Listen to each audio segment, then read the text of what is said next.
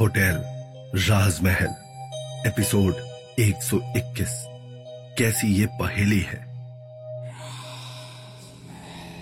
दिव्या और विशाल आखिरकार अपनी रोज की ज़िंदगी में वापस लौट आए हैं, होटल राजमहल में। यहाँ पर आकर एक बार फिर उनके साथ अजीबो गरीब घटनाएँ हो रही हैं। दिव्या और विशाल हर एक सेकंड घबराए हुए और परेशान हैं। अभी उन्हें यहाँ आए। ज़्यादा वक्त नहीं हुआ है कि तभी उन्हें होटल राजमहल के अंदर से किसी के चिल्लाने की आवाज़ सुनाई दी। ये ये आवाज़ ये आवाज़ किसकी हो सकती है विशाल? दिव्या घबराते घबराते विशाल का हाथ कसकर पकड़ लेती है। चलो चलकर देखते हैं। विशाल भी दिव्या का हाथ कसकर थाम लेता है और वो दोनों धीमे धीमे चलते हुए होटल के हॉल तक पहुँच जाते हैं। तभी जाते हुए उन्हें अचानक से ये महसूस होता है, जैसे कोई उनके साथ साथ चल रहा हो। दिव्य और विशाल के बढ़ते हुए कदम तुरंत अपनी जगह पर रुक जाते हैं और वो दोनों हैरानी से अपने चारों तरफ़ देखने लगते हैं। उनके माथे पर अब पसीने की बूंदें साफ़ दिखाई दे रही हैं।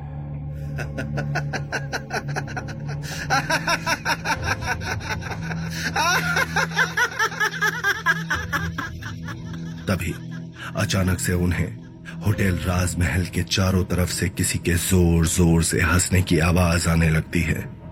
दिव्य और विशाल बेहद घबरा जाते हैं।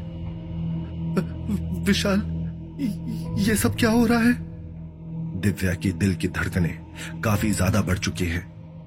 ये सब होना तो यहाँ आम बात है दिव्या। अब तक तो तुम्हें इन चीज़ों की आदत पड़ जानी चाहिए थी। विशाल ने कहा हाँ मैं जानती हूँ कि ये सब यहाँ पर होता रहता है, लेकिन इसका मतलब ये नहीं है कि मुझे डर नहीं लगेगा। दिव्या ने नाराज़ होते हुए जवाब दिया। अच्छा बाबा, ठीक है। अब चलो, चलकर देखते हैं। और विशाल एक बार फिर धीमे धीमे कदमों से उस तरफ़ बढ़ने लगा। तभी अचानक से एक तेज हवा का झोंका पीछे से आया। और दिव्या और विशाल को अपने शरीर में एक तेज सहरन महसूस हुई। उन दोनों ने पीछे मुड़कर देखा तो एक छोटा सा बच्चा हैरानी से उन्हें देख रहा है। लेकिन वो कहीं से भी किसी छोटे बच्चे की तरह नहीं दिख रहा। उसके चेहरे पर मासूमियत की जगह हैवानियत है और उसकी आँखों में प्यार की जगह खौफ दिख रहा है। अचानक से उस छोटे बच्चे को अपने सामने देखकर दिव्या और विशाल के रोंगटे खड़े हो गए। वो दोनों लड़खड़ा कर कुछ कदम पीछे हट गए और कुछ देर के बाद खुद को संभाल कर उससे पूछा तुम तुम कौन हो? मगर वो बच्चा एक तक उन दोनों को देखता ही रहा। उसकी आँखों के आसपास अजीबो गरीब काले घेरे हैं और उसका चेहरा ऐसे सफ़ेद पड़ा हुआ है जैसे किसी के शरीर में खून की एक बूंद भी ना हो।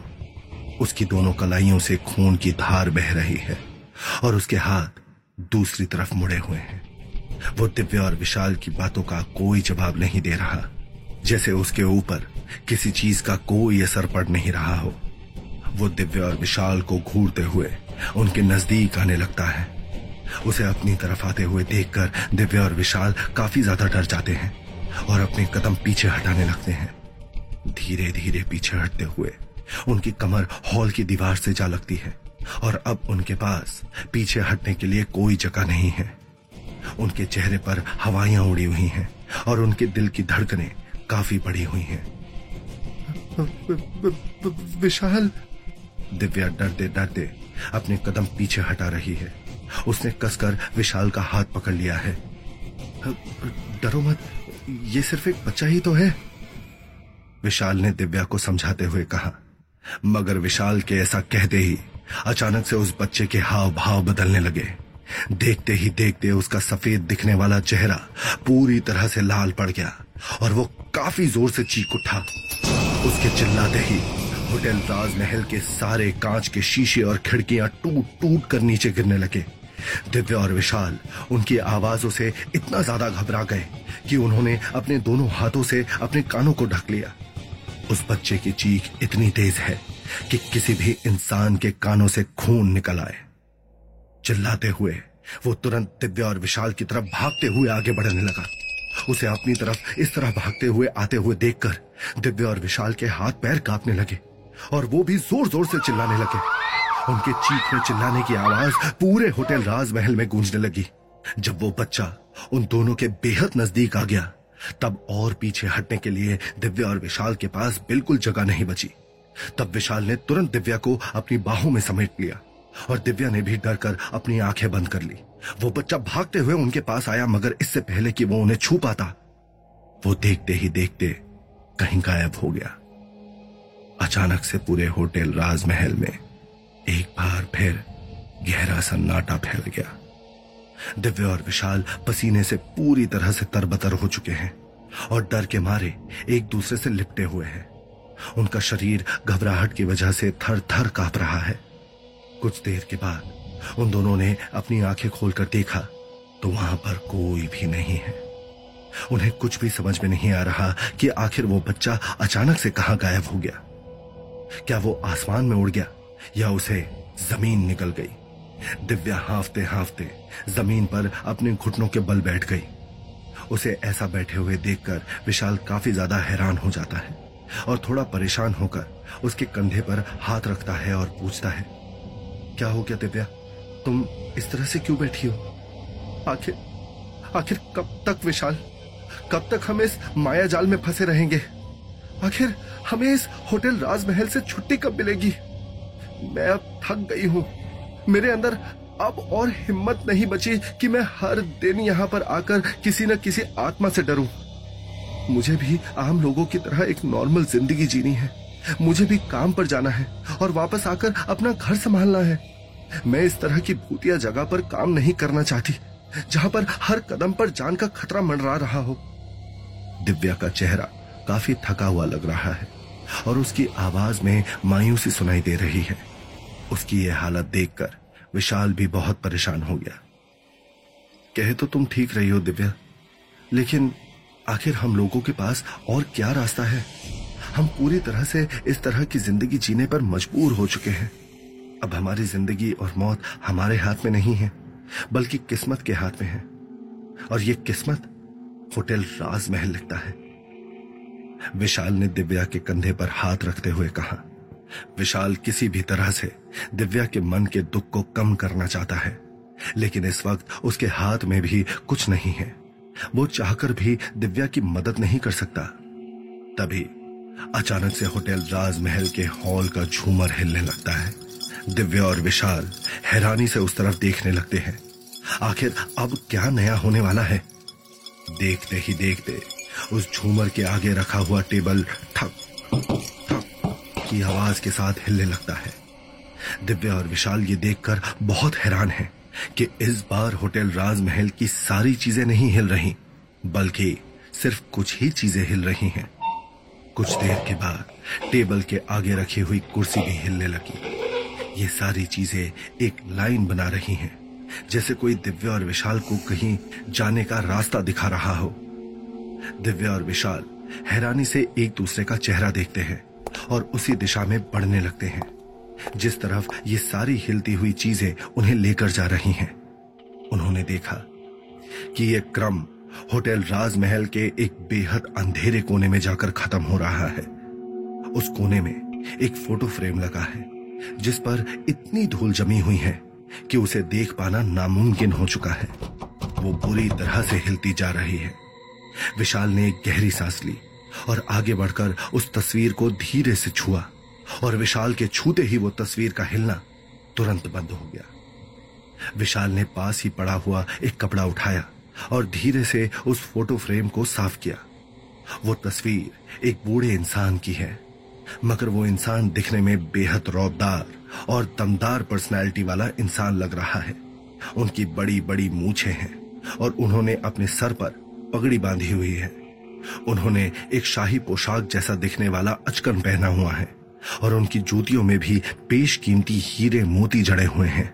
दिखने में उनकी उम्र अच्छी खासी लग रही है, मगर उनकी पर्सनैलिटी ऐसी है कि अगर वो इस वक्त भी किसी के सामने आकर खड़े हो जाए तो उस इंसान की बोलती ही बंद हो जाए। दिव्य और विशाल बेहद हैरानी के साथ उस तस्वीर को देख रहे हैं। उन दोनों ने आज तक कभी ऐसी पर्सनैलिटी किसी की नहीं देखी। विशाल ने ध्यान से देखा कि उस तस्वीर के सीधे कोने पर कोई नाम लिखा हुआ है। मगर स्याही फैल जाने की वजह से वो उस नाम को ठीक से पढ़ नहीं पा रहा। अब आखिर ये इंसान है कौन? दिव्य और विशाल उस तस्वीर से अपनी नज़रें हटा नहीं पा रहे हैं। तभी देखते ही देखते एक तेज हवा का झोंका आता है और दिव्य और विशाल की आँखों में धूल भर जाती है। वो दोनों तुरंत अपनी आँखों को ढक लेते हैं और उन्हें मलने लगते हैं। कुछ देर के बाद, जैसे ही उन्होंने अपनी आँखें खोली तो देखा कि विशाल के पीछे मल्लिका खड़ी है। मल्लिका ने हमेशा की तरह व्हाइट कलर का एक ट्रांसपेरेंट गाउन पहना हुआ है और उसके लंबे बाल हवा में लहरा रहे हैं। उसने रेड कलर की काफ़ी बोल्ड लिपस्टिक लगाई हुई है और वो हमेशा की तरह बेहद खूबसूरत दिख रही है। उसे वहाँ पर देखकर दिव्य और विशाल बेहद चौंक जाते हैं। मल्लिका जी आ, आ, आप आ, आपने तो हमें डरा ही दिया था। आप यहाँ पर क्या कर रही हैं? एक पल को मल्लिका को वहाँ पर देखकर विशाल की सिट्टी पिट्टी गुम हो गई। मगर फिर उसने एक गहरी सांस लेकर मल्लिका से पूछा लगता है तुम भूल रहे हो विशाल? कि ये मेरा ही होटल है। मैं जब चाहूँ, जहाँ चाहूँ, वहाँ जा सकती हूँ। मगर आज मैं तुमसे मिलने के लिए आई हूँ। तुम अपनी छुट्टियों से वापस आ गए, मगर तुम एक बार भी मुझसे मिलने के लिए नहीं आए? क्या तुम्हें मेरी बिल्कुल भी याद नहीं आती? मल्लिका ने विशाल को ऊपर से नीचे तक देखते हुए कहा। उसका यह सवाल सुनकर दिव्या और विशाल ने अपना सर झुका लिया और कोई जवाब नहीं दिया। कुछ देर के बाद विशाल ने उस बात को घुमाते हुए कहा, मैं तो इस तस्वीर को देख रहा था। ये कहते हुए वो मल्लिका के सामने से हट गया और तभी आसमान में तेज बिजली कड़की और उस बिजली की रोशनी में मल्लिका ने देखा कि वो तस्वीर किसकी है। उसे देखते ही मल्लिका के चेहरे के हाव भाव बदल गए। मैंने आज से पहले ये तस्वीर कभी यहाँ पर नहीं देखी। पता नहीं ये कौन है? और इनकी तस्वीर यहाँ पर क्या कर रही है? क्या ये आपके दादाजी, मगर इससे पहले कि वो अपनी बात पूरी कर पाता। उसने नोटिस किया कि मल्लिका के चेहरे पर एक अजीब तरह का गुस्सा आ चुका है। ऐसी नाराज़गी जो उसने पहले कभी नहीं देखी थी। उसे समझ में नहीं आ रहा कि आखिर उसने मल्लिका से ऐसा क्या पूछ लिया। नहीं, ये मेरे कुछ नहीं लगते। ये मेरे कोई नहीं है। मल्लिका ने अपने दांत भींचते हुए कहा, दिव्या और विशाल उसकी इस नाराज़गी की वजह नहीं समझ पा रहे हैं। लेकिन आखिर ये तस्वीर है किसकी? दिव्या ने मल्लिका की तरफ़ देखते हुए पूछा, ठाकुर रघुवीर प्रताप सिंह, ये मुझसे पहले इस होटल के मालिक थे। होटल और आसपास के गाँव के सब लोग इन्हें बड़े ठाकुर कहकर बुलाया करते थे। सब लोग इनकी बेहद इज़्ज़त करते थे और इनका पूरे राजस्थान में काफ़ी बड़ा नाम था। मल्लिका ने उस तस्वीर की तरफ़ देखते हुए जवाब दिया, ऐसा लग रहा है जैसे वो किसी गहरी सोच में डूबी हुई हो। ओ तो ये बात है। वैसे इनकी पर्सनैलिटी देखकर ये साफ़ पता चल रहा है कि ये कोई मामूली इंसान तो नहीं हो सकते। विशाल ने कुछ सोचते हुए कहा। उसकी बात सुनकर मल्लिका ने एक झलक विशाल के चेहरे की तरफ़ देखा और कहा, ये मेरे तो कुछ नहीं लगते, मगर तुम इस तस्वीर को ध्यान से देखो विशाल। क्या तुम्हें ये तस्वीर और इस तस्वीर में जो इंसान है, वो जाना पहचाना दिख रहा है? कि तुमने कभी इस इंसान को कहीं देखा है? मल्लिका की बात सुनकर विशाल और दिव्या हैरान हो जाते हैं। विशाल मल्लिका की तरफ़ देखता है और पूछता है, क्या मतलब? आप कहना क्या चाहती हैं? धीरे धीरे तुम्हें मेरी सारी बातों का मतलब समझ में आने लगेगा। इतना कहते ही मल्लिका वहाँ से मुड़ी और अपने बालों को सहलाती हुई सीढ़ियों से ऊपर अपने कमरे की तरफ़ जाने लगी। पीछे खड़े रह गए तो हैरान और परेशान दिव्या और विशाल उन दोनों को कुछ भी समझ में नहीं आ रहा है कि मल्लिका ने अभी अभी जो कुछ भी कहा, उस सबका क्या मतलब था। गोवा में सब लोगों का विशाल को राजवीर समझना और अब मल्लिका का इस तरह से पहेलियों में बात करना, जैसे वो विशाल ना होकर कोई और हो। जैसे उस तस्वीर में जो इंसान है, वो कहीं ना कहीं विशाल से जुड़ा हुआ है। आखिर इन सब बातों का क्या मतलब है? विशाल की माथे की लकीरें देखकर दिव्या तुरंत समझ गई कि उसके मन में क्या चल रहा है और उसने तुरंत आगे बढ़कर विशाल का हाथ थाम लिया। तभी अचानक से एक बार फिर दिव्या और विशाल को खट खट की आवाज़ सुनाई देने लगती है। क्या आज पूरी रात हम इसी तरह से ये आवाजों के पीछे ही भागते रहेंगे? ये सब क्या चल रहा है? मेरा तो दिमाग खराब हो जाएगा। दिव्या ने खींचते हुए कहा मगर विशाल की नज़रें उसी तरफ़ टिकी हुई हैं, जहाँ से वो आवाज़ आ रही है। ऐसा लग रहा है, मानो वो आवाज़ उसे अपनी तरफ़ खींच रही हो। उसने दिव्या की बात भी ठीक से नहीं सुनी, और उसके कदम अपने आप उस आवाज़ की तरफ़ बढ़ने लगे। ये सब देखकर दिव्या हैरानी से उसे देखने लगी। आखिर अब ये विशाल कहाँ जा रहा है? तो क्या होगा कहानी में आगे? आखिर मल्लिका ने क्यों कहा? कि क्या पता ये तस्वीर वाले इंसान से तुम्हारा कोई रिश्ता हो, विशाल? ये सब आवाज़ें क्या कहना चाहती हैं? आखिर ये सब अचानक विशाल और दिव्या के साथ क्या हो रहा है? इन सभी सवालों के जवाब जानने के लिए सुनिए होटल राजमहल, सिर्फ़ पॉकेट एफ़ पर।